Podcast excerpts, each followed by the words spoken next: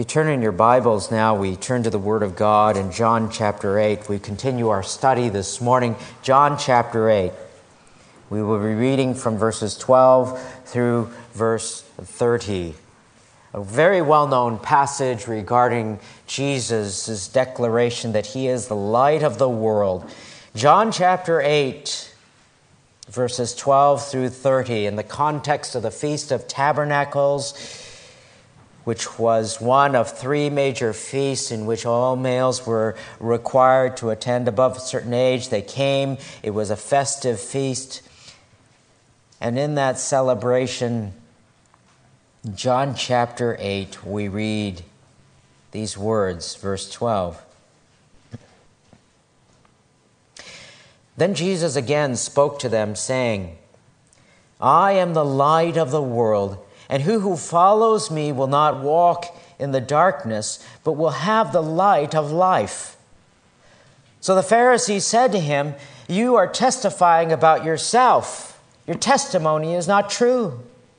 Jesus answered and said to them, Even if I testify about myself, my testimony is true. For I know where I came from and where I am going, but you do not know where I come from or where I am going. You judge according to the flesh. I am not judging anyone. But even if I do judge, my judgment is true. For I am not alone in it, but I and the Father who sent me. Even in your law, it has been written that the testimony of two men is true. I am he who testifies about myself, and the Father who sent me testifies about me. So they were saying to him, Where is your Father? Jesus answered, You know neither me nor my Father. If you knew me, you would know my Father also. These words he spoke in the treasury as he taught them in the temple, and no one seized him because his hour had not yet come.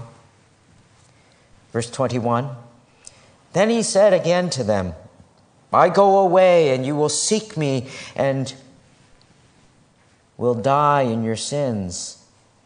Where I'm going, you cannot come.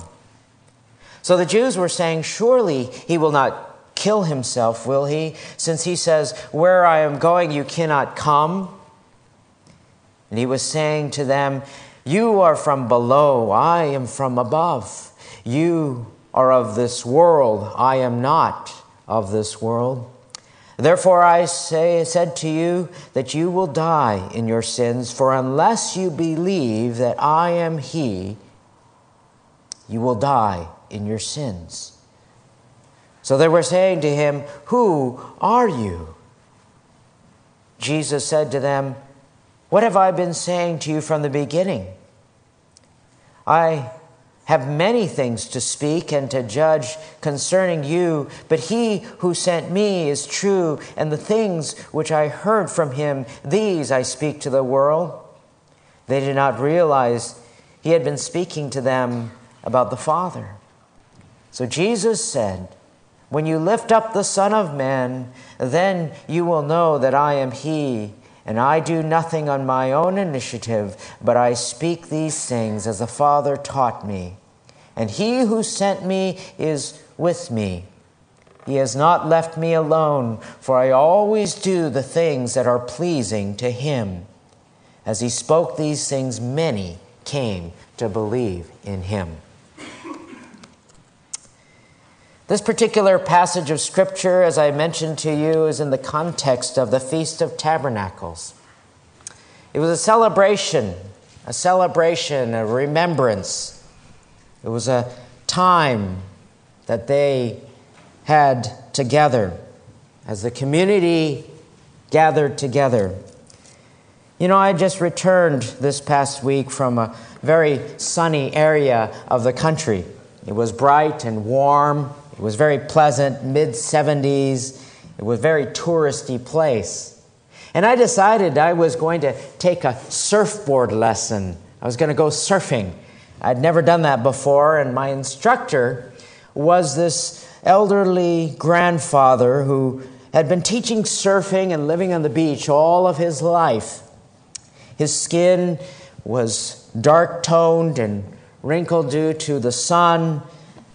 It was wonderful, though. I had the opportunity to not only learn from him, but talk with him about some spiritual things as we waited out there in the ocean, waiting for a good wave to come in, and we sat and we talked about his life. He had lived in the sun, he had lived in the beach there all of his life. Shared with me about his family, that he had grandkids, and how he loved the beach, how he loved that area how he had grown up there and lived there all of his life. But there was a sense, even as we talked, a sense in his own sharing, no matter how much sunshine and how many waves that he might catch, a sense of his own lack of satisfaction, sense of sadness. And that's how it is many times for those that don't know Christ, many who do not know the Lord Jesus. There is a sadness, a darkness in the human heart. The world is a dark place because of sin. One author writes, We live in a dark world, a world eclipsed by the long shadow of sin. In desperation, the lost people around us search frantically for truth without the facility to find it. Because of their spiritual blindness, they stumble deeper into sin's hopelessness, gloom, finding themselves utterly trapped in the snares of immorality or idolatry and all the unfruitful deeds of darkness. Unquote. That's how the Bible depicts somebody who doesn't know Christ. The Bible depicts them as those who love the paths of unright, uprightness or leave the paths of uprightness to walk in the ways of darkness, Proverbs 2.13 says. Or the way of the wicked is like darkness. They do not know over what they stumble, 419. Or Ecclesiastes 2.14, the fool walks in darkness. Or Ephesians 4 says that they are darkened in their understanding, excluded from the life of God because of the ignorance that is in them. In contrast, Jesus comes to such a world, and if you turn in your Bibles back a few chapters to John chapter 1, Jesus comes into this type of world, this dark world, in which people walk in darkness. And in verse 4, it says, In him, John writes, in him, meaning Jesus Christ, was life.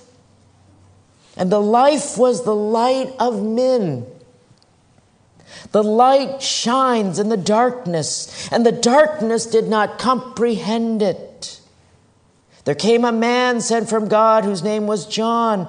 He came as a witness to testify about the light, so that all might believe in him. He was not the light, but he came to testify about the light. Verse 9 There was the true light which coming into the world enlightens every man. You might think that people would flock to the light.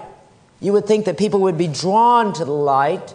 Much like when I have a moth that comes into my home, I turn out the lights, I open the door, and the moth will fly out, or the flies will fly out to the light.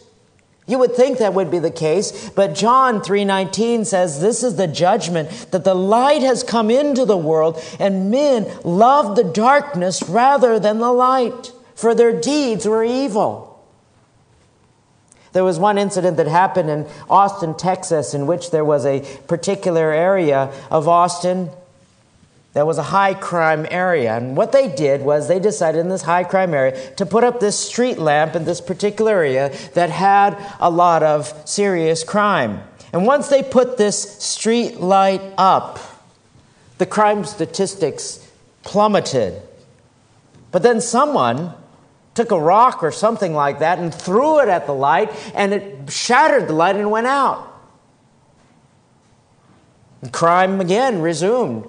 The city decided, well, they're going to fix the light. So they went in there and fixed the light. And crime went down. Somebody threw a rock at it, busted it, and then crime went back up. And then the city again fixed it. And then it kept on happening over and over until the city finally gave up fixing the light, much to the chagrin of the community that wanted it there.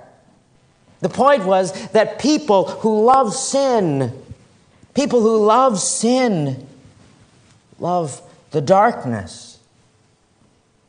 They scatter when there's light, much like cockroaches or bugs. When you turn on the light, they scurry away and hide. Like those who are addicted to drugs, they're addicted to their sin. They love living the life that they live, a life without God, a life without Christ, who shines on their light and exposes them.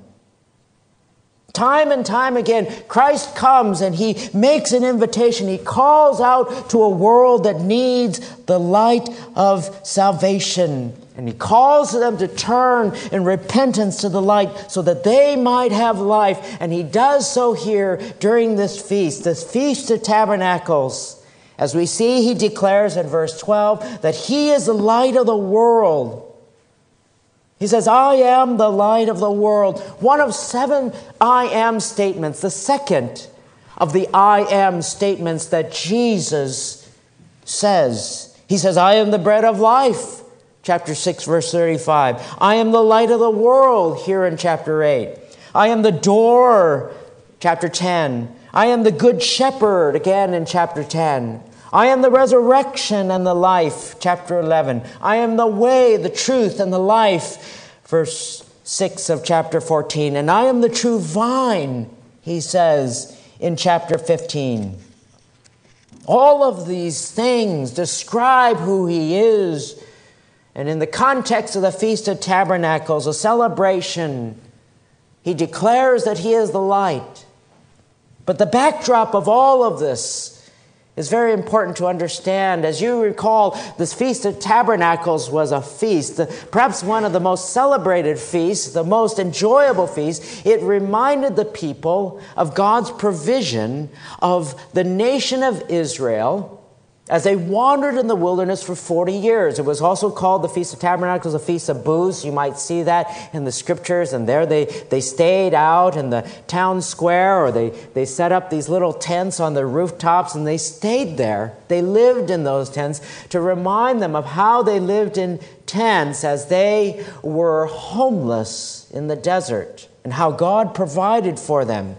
You recall in the Feast of Tabernacles, prior to this, when, when they would have a particular celebration during the day, they would take palm branches, they would stand around the altar, and they would sing the Hallel. In Psalm 113 to 118, there would be a water pouring ceremony. The priest would take two pints of water from the pool of Siloam, go through the water gate, poured out near the temple while the people were singing and praising God and praying for rain and thanking God for providing for them life giving water when they were in the desert. And He, Jesus Christ, in chapter 7, verse 38, says, He who believes in me, as the scripture said, from his innermost being will flow rivers of living water.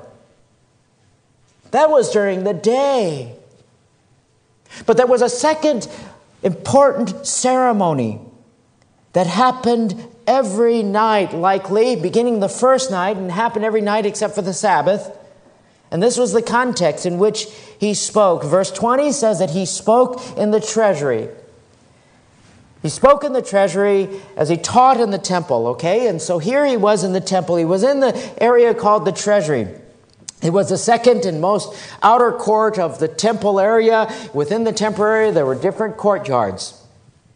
The furthest one away was called the court of the Gentiles, and it was in relationship to the distance of the Holy of Holies, that inner room, that small room in which the high priest would go once a year to bring and make atonement for the sins of the people.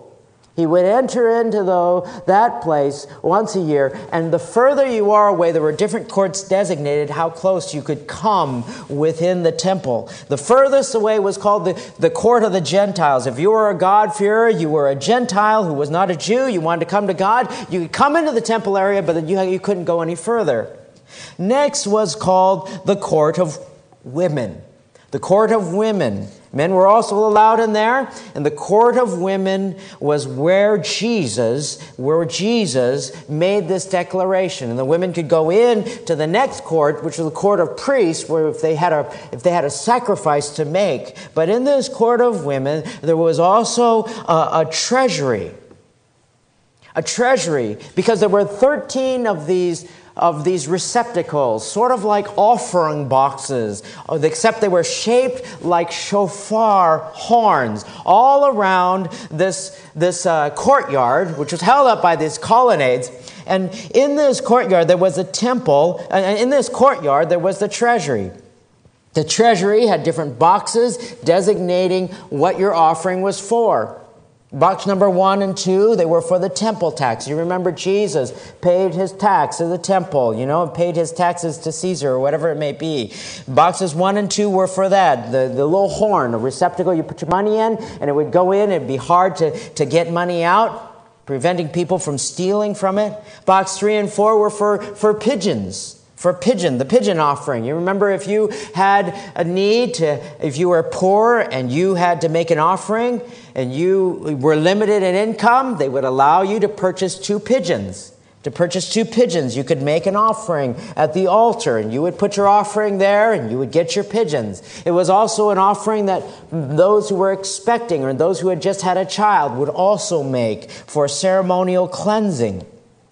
Then they would have box number five or shofar, the horn for number five. That would be if you wanted to give to keep the wood burning uh, underneath the altar. And then box number six, which was for the incense contribution. And box number seven, if you wanted to provide for some of the golden vessels which were used in the, in the sacrifices. And then eight through 13 was if you had no, no care as to where it went, undesignated, you would give your offering there. But here was the area in which verse 20 says it was the temple treasury, also known as the court of women. But what was significant about this particular courtyard during this feast was that there were four huge candelabra. There were four gigantic festive lamps within this courtyard, and there were a lot of people in this area. And there was a ritual called the illumination of the temple. The illumination of the temple that would happen at night or when the sun was going down. And what they would do was that they would, during this time, during this feast, beginning the first night, they would light these gigantic festive lamps that would flood the temple and the surrounding area with light. One ancient Jewish source said there was not a courtyard in Jerusalem that did not reflect their light. The blazing light would remind the people, would remind the people of God that it was God at night who led them by a pillar of fire. And it signified, secondly, Israel's recommitment to the God of light and there would be festive music, and the people, the Levites, even the most dignified of the leaders, would have particular dances. They would dance in celebration with songs with blazing torches in their hands, singing songs of praise to God. And it was against this backdrop of the blazing light that would come from these candelabra out of the temple that Jesus declares, I am the light of the world. He who follows me will not walk in darkness, but will have the light of life. Can you imagine it? Can you see it? It was here in this temple treasury, in the earshot of where the Sanhedrin would meet. You see, those who knew the law, those who were familiar with what the law said, those who were the rulers of the people, those who were devout and committed, they would know what Jesus was saying. Because in Isaiah 42 6 and in Isaiah 49 6, there were two messianic prophecies two messianic prophecies where God said that He would send a light, and this light would be a light to the nations.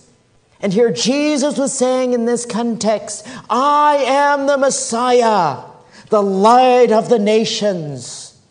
He was making a declaration with the backdrop of the light that came from the temple. Even in the rabbinic writings, they would say that the name of the Messiah was light.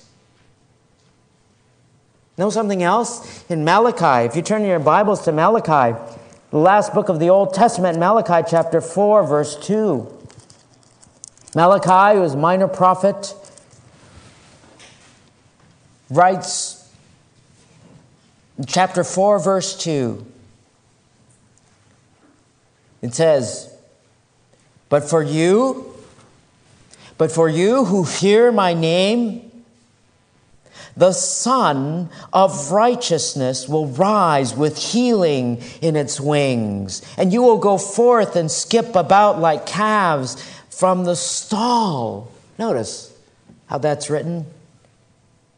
The Sun of righteousness, S U N you know, we sing a song during Christmas time called Hark the Herald Angels Sing. And the third verse there's Hail the heaven born Prince of Peace. Hail the Sun of Righteousness. And it's spelled S U N. And for the longest time, I'd always thought, what a misspelling. It's always misspelled in all of these hymnals. But it comes from Malachi, verse 2 of chapter 4. Light and life to all he brings, risen with healing in his wings. It is because the Messiah is the Sun, the light of righteousness. And Jesus declares himself as the Messiah and the light not just to the Jews, but a light of the world with the blazing torch blazing behind him. And that is who Jesus was. We sing the song, The Lord is my light and my salvation. And it comes from Psalm 27, verse 1. But the Pharisees and the scribes, the Jews, had nothing but doubt. Nothing but doubt. They understood what Jesus was saying. They didn't say, What do you mean by that? No. They questioned him. In fact, they said, You know what? Verse 13 you are testifying about yourself. Your testimony is not true. They denied it. In the Old Testament, there was always the principle, there was always the principle that two or three witnesses corroborated something. Corroborated something. They were saying legally, you know what? Your testimony is not true. It's invalid simply because you're saying it by yourself. That's pretty audacious. Jesus gives three responses to this, three reasons to their antagonistic objections. The first is it's true because of divine self awareness. His testimony is true because of divine self awareness. Jesus answered and said to them, verse 14, Even if I testify about myself, my testimony is true. For I know where I came from and where I am going, but you do not know where I come from or where I am going. They didn't know Jesus was from God. They thought, remember in the past chapter, they thought Jesus, Jesus from Nazareth. Nazareth of Galilee, they don't have a great reputation. It's part of the Galileans, and there's a, a bunch of, oh, not so shady, they're kind of shady characters up there. That's where Nathaniel, when Nathaniel was called, said, Can anything good come out of Nazareth? They even got that one wrong because they said, well, the Messiah, we know the Messiah is to be born from Bethlehem, without even asking Jesus where he was born. They didn't know where he was from. Jesus knew where he was from and where he was going, but they had no clue. Testimony is true because of divine fellowship. Because of divine fellowship, verse 15. You judge according to flesh. I'm not judging anyone. And even if I do judge, my judgment is true, for I'm not alone in it, but I and the Father who sent me. They were judging according to their worldly view, their worldly standard, not according to what the Word of God said. And they weren't righteous in their assessment. They were not people who were judging with spiritual eyes, but with worldly eyes. And Jesus thwarts them using the Word of God itself, not some superficial standard. That's not to say, you see, Jesus won't judge anyone because he will in the future, but it won't be by what their superficial judgment would be. He's not alone in his judgment. He and God, he says, are one. Another claim to deity. You see, he had a relationship with God they knew nothing about. But thirdly, because of divine testimony. Even in your law, it says there's a testimony of two or three witnesses. Even if you insist on two witnesses, he says that it is God and I myself, both who testify. Remember when Jesus was baptized in John chapter, Matthew chapter 3, verse 17, a voice from heaven declared, Behold, this is my beloved Son, in whom I am well pleased. Testimony corroborated by God the Father Himself. But they were still unbelieving blind in their unbelief, blind because their hearts were darkened, blind because we have a world and a heart that has been tainted and blinded by sin and Satan. They were dark, they were blind. They were blind, first of all, to knowing God the Father, because they asked him, Where is your Father? Where is your father? Remember in the past chapter, they said, oh, his father isn't the son of a carpenter? Again, they did not know. Thought just some guy out of Nazareth. Who is he? They thought they knew God. They thought they had a relationship with God. Remember, they would say, We are children of Abraham. We are part of God's family already. Why? Because we're born into it. And they said, Thou Jesus, we don't know who you are. They thought they had a relationship with God, but Jesus point blank tells them they neither know him nor the Father. Because if they had a relationship with God the Father, they would know him. They were blind to the way of life. Verse 21 I go away, you will seek me, you will die in your sins, for where I'm going, you cannot come. They're blind to the way of life through Christ. They don't know the Son, they will die in their sins. Jesus repeats that several times. They will die in their sins if they do not have a relationship with Christ. It's the same thing that the Apostle Peter said in Acts chapter 4, verse 12. He told in his preaching, he said in Acts 4:12, and there is salvation in no one else. For there is no other name under heaven that has been given among men by which we must be saved. Must be saved. No other name. Just as Jesus will say in John 14, I am the way, the truth, and the life. No man cometh unto the Father but by me.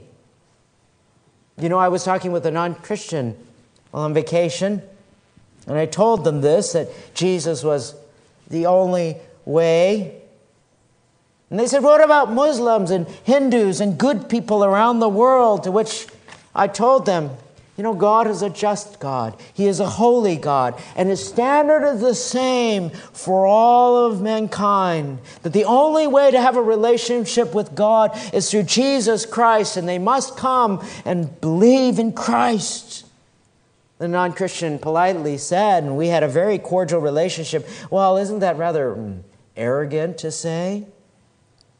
I told them, well, look, if there was a disease and there was one cure, it really doesn't matter what someone else believes. It really doesn't matter what they want to believe.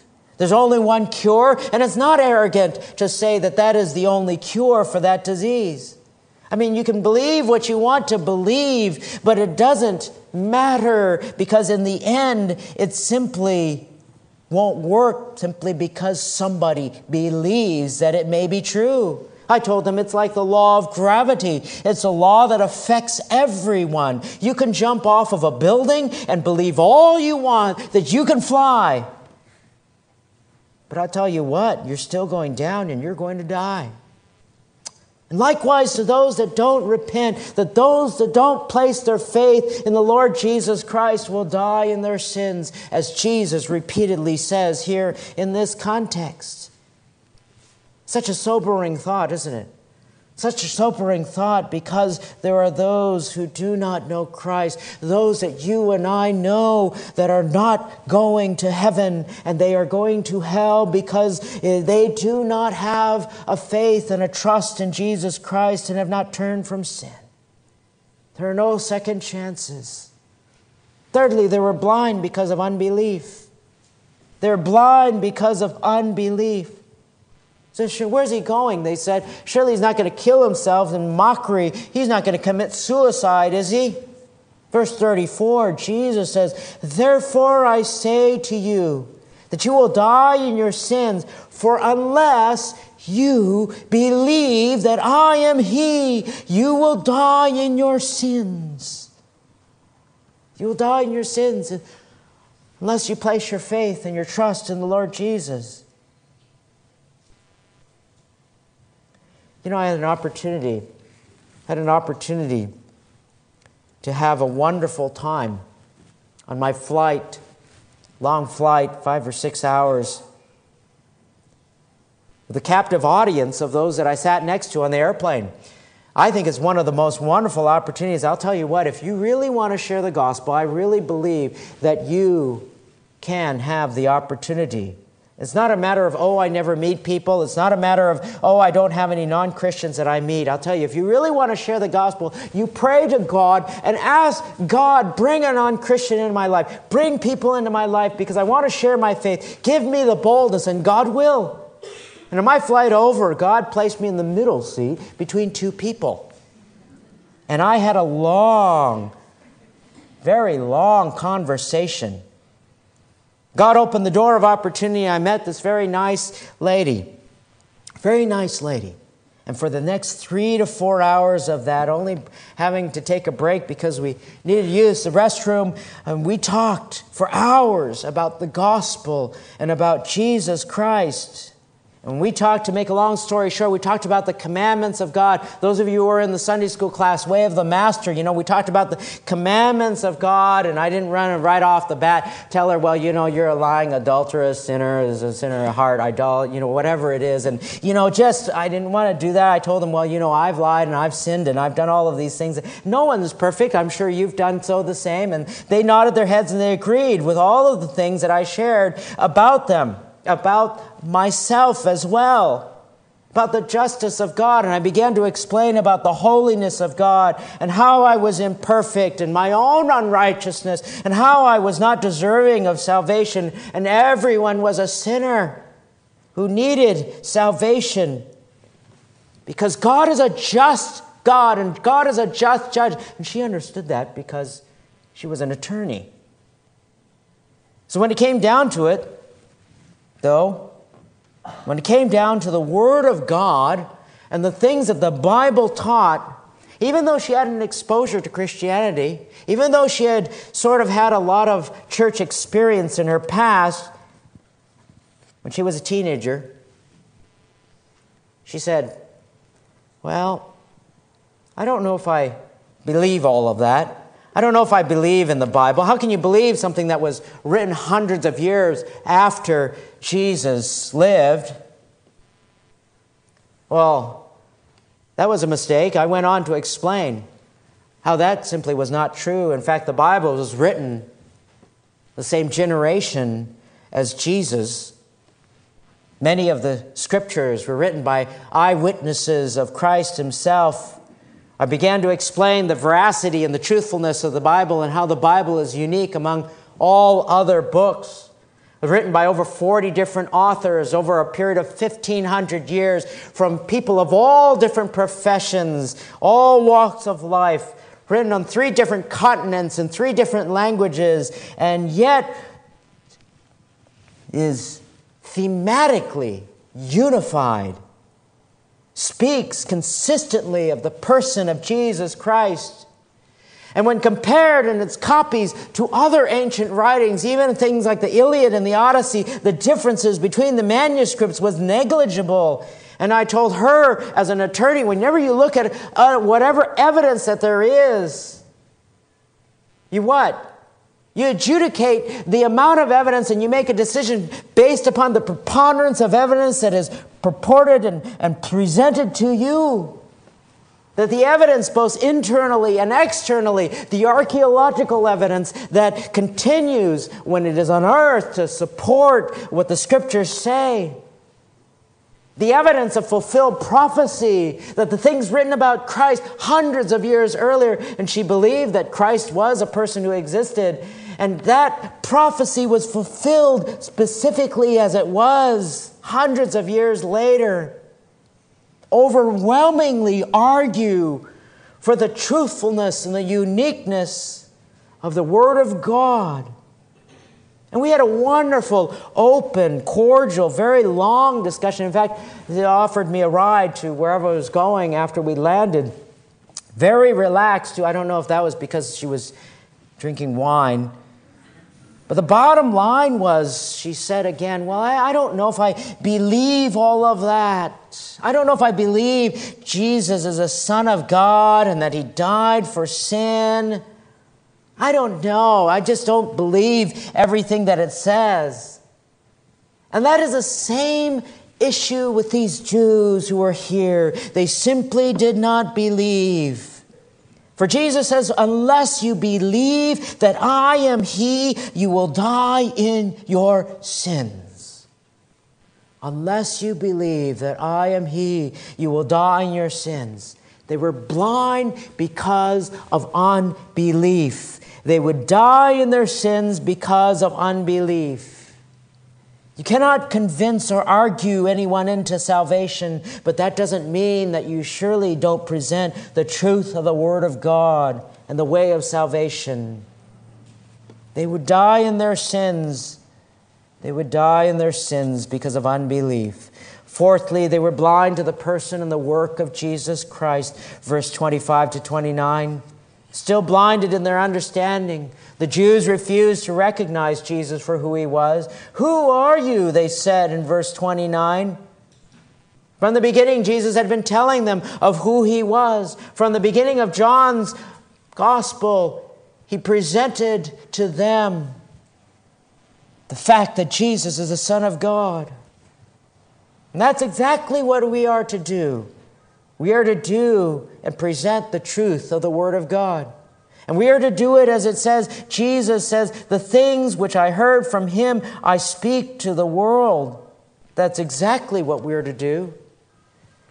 We're to present in full and complete obedience as messengers of God to a world. We're to tell them the truth, whether it is popular or unpopular, whether it is in season or out of season, whether it is going to be received or not.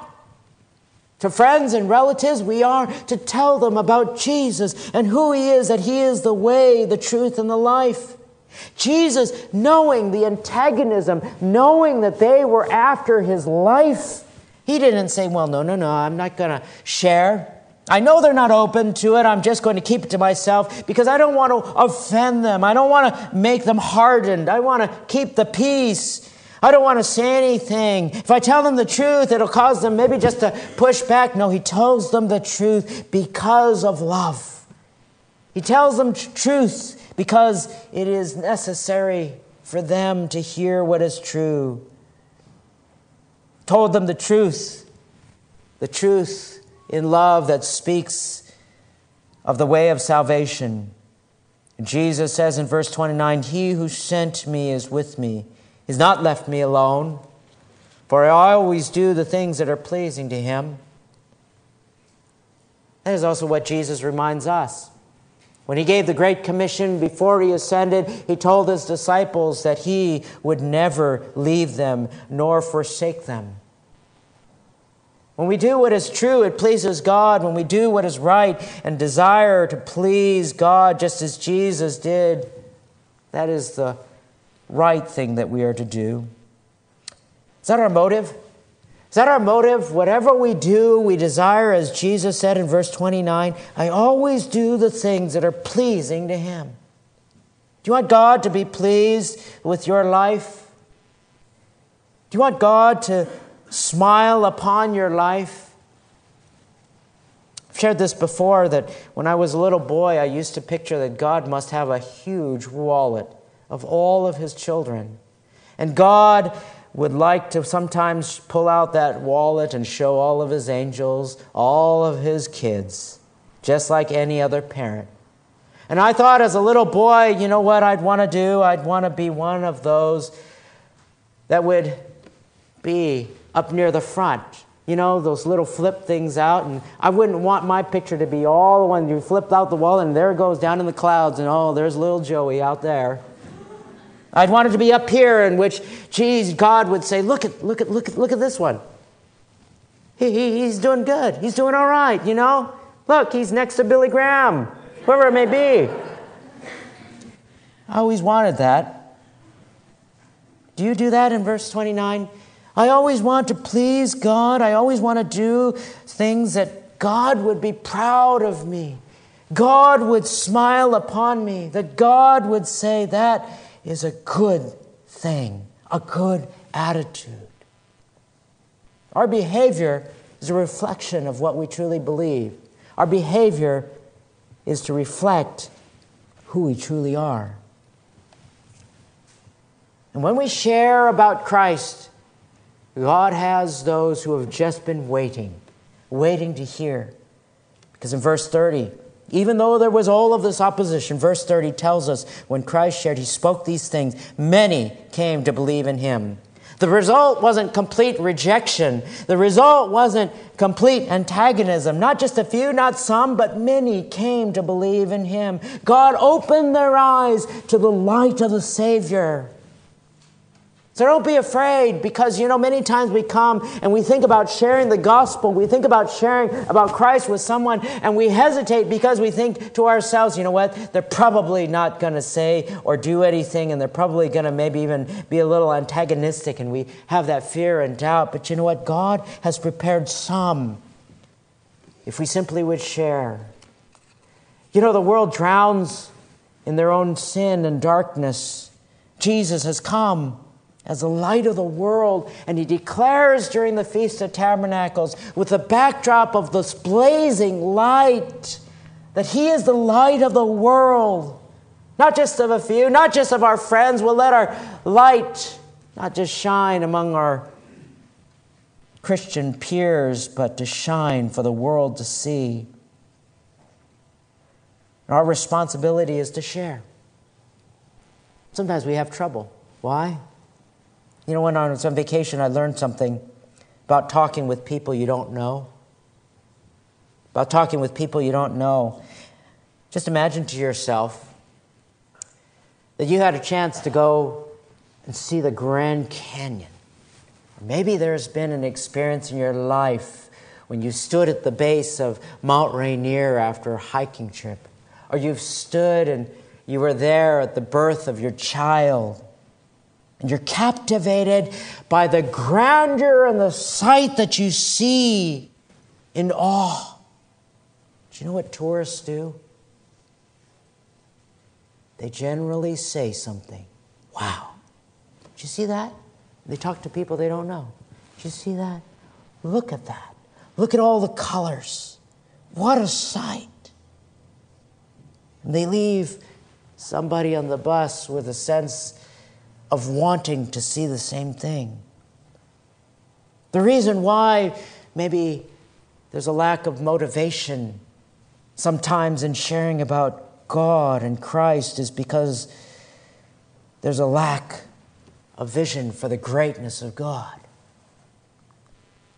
Look at Christ, look at the things that Christ has done and the greatness of God and think great things about God, what He has done in your life, and what He can do in the life of someone else. And you see their darkness because they don't know Christ, and you share with them when you're reminded of the grandeur of God.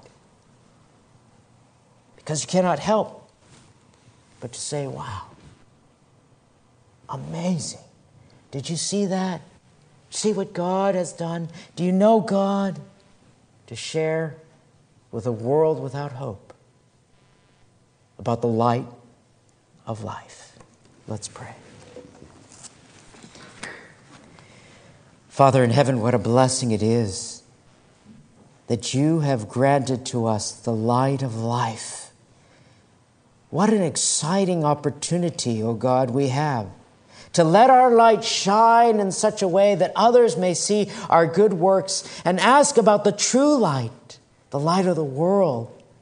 And God, what a blessing it is to bring someone, to take their hand, and to lead them to the light, that they might see and know you, that they might have a relationship with you that their heart might be transformed from a heart of stone to a heart of flesh, that their life might flow with rivers of living water.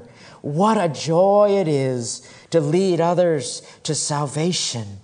Oh God, open our eyes that we might see the opportunities that you present to us, and may we let our light shine for your glory. In Jesus' name, amen.